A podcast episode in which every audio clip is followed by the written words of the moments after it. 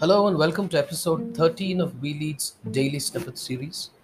In today's episode, we dip into the wisdom of Dr. Jordan Peterson, Canadian professor of psychology at the University of Toronto, a clinical psychologist, thought leader, and author of books like 12 Rules for Life and 12 More Rules for Life. When Dr. Peterson says that the psychology of leadership is a mess today because leadership is clouded by management speak, he means that despite all that we know and understand about leadership, it is still very difficult to separate the manager from the leader or the function of management from leadership. For example, a leader's job is not to motivate people, but rather to tap into people's sense of purpose. Motivation then is actually a byproduct of people's deep psychological connection with their purpose and the organizational purpose. Lead your team like a free society, not a dictatorship. Dr. Peterson emphasizes the importance of what he calls an equilibrated state, which is a situation or state of being that is set up by two or more people where everyone is participating in that equilibrated state voluntarily and not under duress.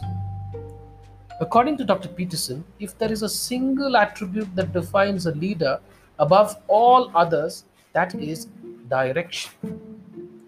It is impossible to motivate yourself or others in the absence of vision, purpose, and strategy. But most people, executives as well as managers, have not spent the time and mental energy necessary to deeply consider and define their direction or where they want to go. This means that the story that they're telling themselves and others runs the risk of incoherence and lacking in force and depth. This makes it difficult for them to guide, direct, and inspire others for whom they have taken responsibility.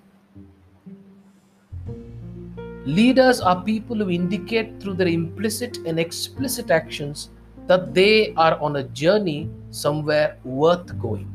That is when people come along and join in that journey.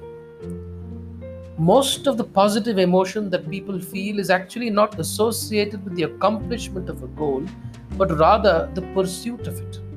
This means no goal, no positive emotion. That is, if there is no goal, there is there is no possibility of a positive emotion. This further implies that the higher and more elevated the goal, the more emotional power there is in the realization of that goal and in the realization that we are moving towards it. This requires the formulation of a profound and sufficiently distant metaphysical vision that is at the same time practical, doable, and attainable.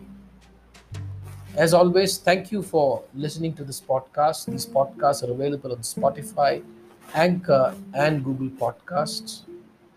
Shortly, they will also be made available on YouTube Please send your comments and feedback to training at vild.edu.in. Thank you and have a great day.